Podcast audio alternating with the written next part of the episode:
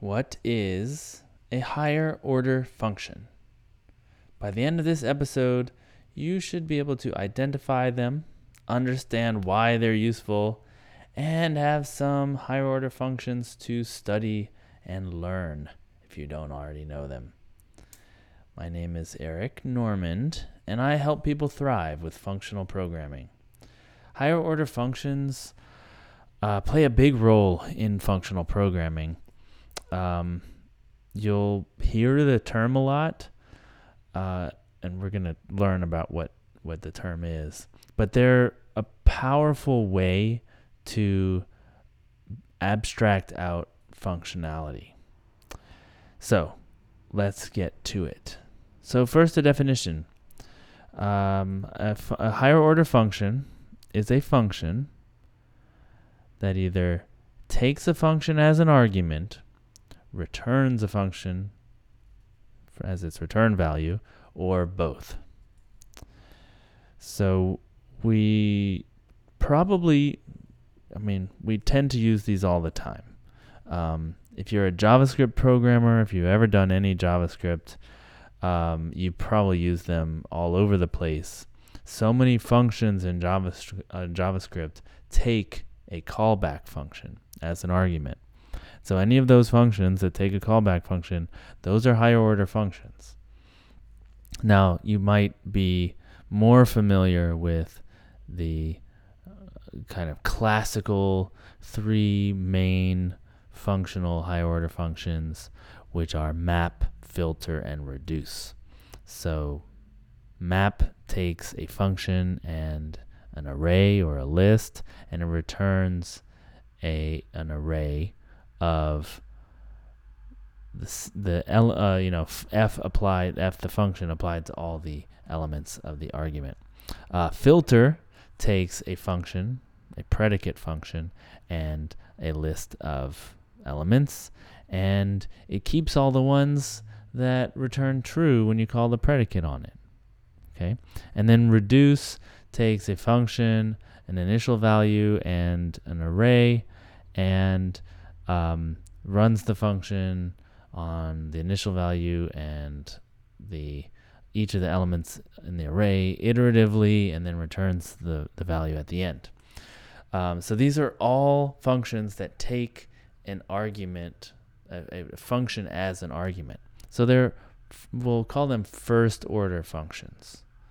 Okay, where does the term come from? Um, I don't know if there's uh, a a real origin, if this is the actual origin, but the way I like to think of it is there's the notion of the order of a polynomial. So a polynomial in math is some equation that's like four x squared plus three x plus two.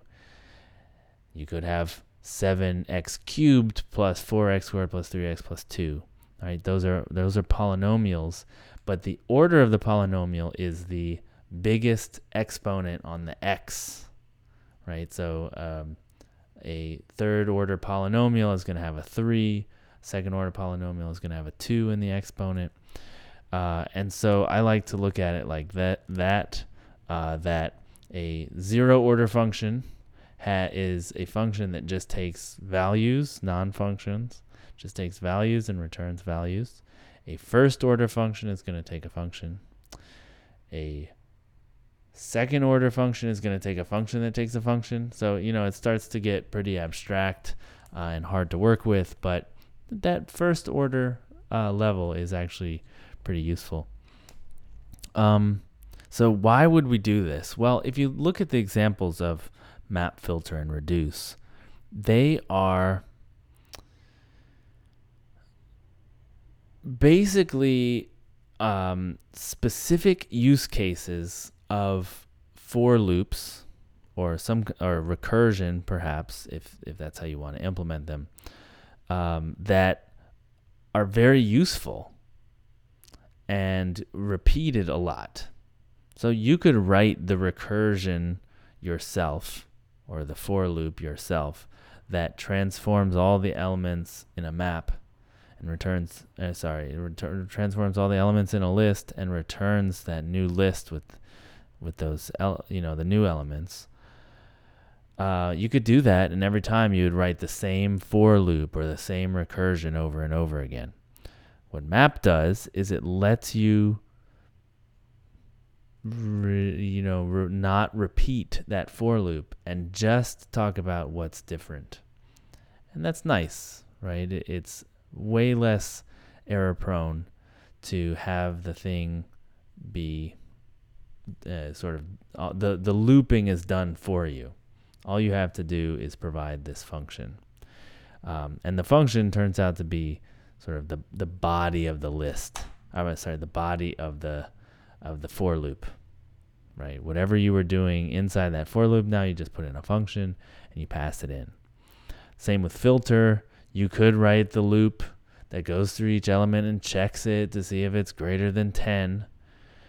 And if it's greater than ten, it adds it to a list. If it's not greater than ten, it just ignores it. So it just it just loops through all the things. Then at the end, you'll have a list of all the things in the original list that are greater than ten. What filter lets you do is abstract that away, and you say, I do not need to care about the for, the for loop anymore. There's a lot of errors that I could do in the for loop, but right now I'm just going to pass the greater than ten in as a function, and filter will take care of the rest. And reduce is similar. Um, so this lets us build new abstractions uh, that help us reduce that repeated code. And map, filter, and reduce are pretty universal. You'll find them in a lot of languages, in the standard libraries, um, because you know if you got a general purpose language, these are general purpose tools. They work very well, like in any domain. But you could have some in your domain that wouldn't make sense f- to be put in a general purpose languages, um, you know, standard library. Um, and so you can find them and you can write them yourselves. That's the nice thing about, you know, that's why we have to learn higher order functions, because you should be, if you're using higher order functions, you should be able to find these uh, abstractions that can be turned into functions, and adding new features should get easier over time because you're you're increasing the amount of the, the number of abstractions that you have at your disposal to, and they, you know, each time it should make, you should be eliminating bugs, you should be making it easier to to write, things like that. Okay, so we talked about taking functions that take functions as arguments. But what about functions that return a function?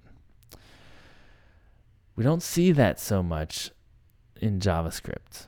It's not so common. Um, we tend to want to write our functions ourselves in those languages. But what would be an example of this? Well, imagine a function, a very simple function, that takes an argument and then it returns a function that always returns that argument, no matter what arguments you pass it. So it's kind of a constantly. So if you pass it three, it, it will return a function that always returns three. So it's constantly three. Now this function that always returns three is very easy to write, right? You can just say function return three, right? And you've got that.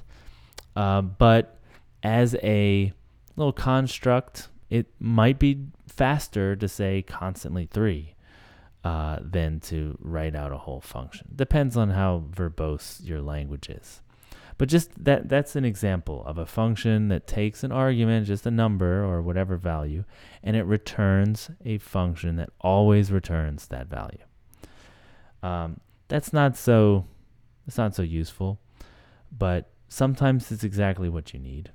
The the it's some it's exactly what you need, but it's not. The reason it's not useful is because it's so easy to write that function yourself, right? But it makes a good example. Imagine another function that takes a function and returns a function that returns the opposite of it. So you pass in the function um,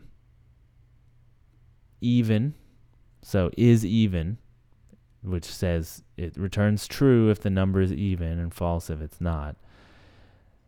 So you pass in this function is even, and it returns a function basically with not wrapped around it. So not a function, it's a new function, but it's calling not is even.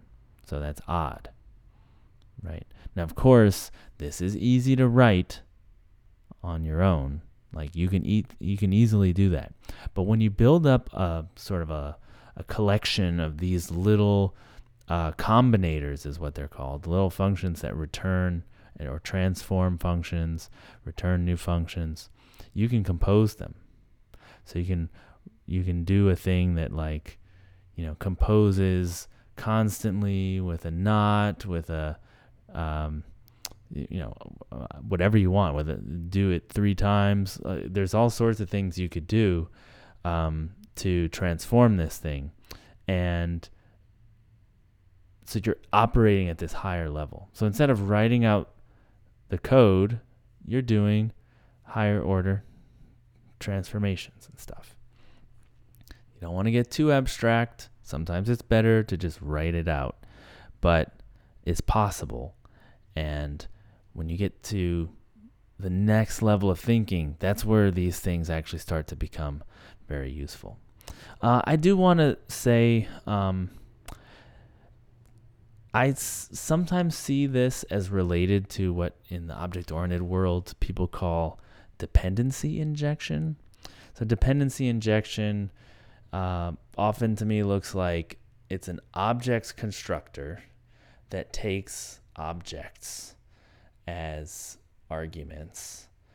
And so you're passing in kind of the behavior, you're passing in behavior. So it's kind of like you're passing in a function. Um, it's, it's, I think it's a similar idea uh, to higher order function. That's kind of like higher order objects, objects made of other objects that get their behavior from those other objects. Um, so instead of referring to the objects in sort of the, maybe the global space or constructing them themselves, they they allow them to be passed in. Okay, so let me recap um, the definition of higher order functions. These are functions that either take a f- value, take an argument. Eh, let me start over. A function that either takes a function as an argument, returns a function, or both, because that's possible too. Uh, we use them all the time in JavaScript. So many functions have callbacks. Every time we're passing a callback to another function, that function is higher order. Um, you need first-class functions for this to work. You need to be able to pass functions as arguments and return them as return values. Some common ones that you might know: map, filter, and reduce. I call these the three functional tools. They're kind of like your basic tool set for doing um, functional data transformation. Higher order functions help you build new abstractions. Uh, notice you don't need to have um, a, a lot of the constructs of your language, like the syntactic constructs, can be rewritten in terms of higher order functions. That's something to try. Uh, try to write a conditional, like a function called if. I know you can't, you probably can't call it if. You can call it my if, that takes a Boolean and two functions, one for the then and one for the else. Give it a shot. See if you can do it. Um, you can also return a function. Um, that is something that does come in handy. Um, but we're not going to go too deep into that. And I think it's related to dependency injection. All right. Do give that a shot. I'll give you a little assignment. Try to write a conditional function that takes a Boolean and two other functions and decides which function to run based on that Boolean's value. All right. My name is Eric Normand. This has been my thoughts on functional programming. Uh, you can find this episode and all other episodes at lispcast dot com slash podcast, and you will find video recordings, audio, and text transcripts of everything there. You'll also find links to subscribe and how to follow me on social media, how to get in touch with me. Awesome. I appreciate you being here, and rock on.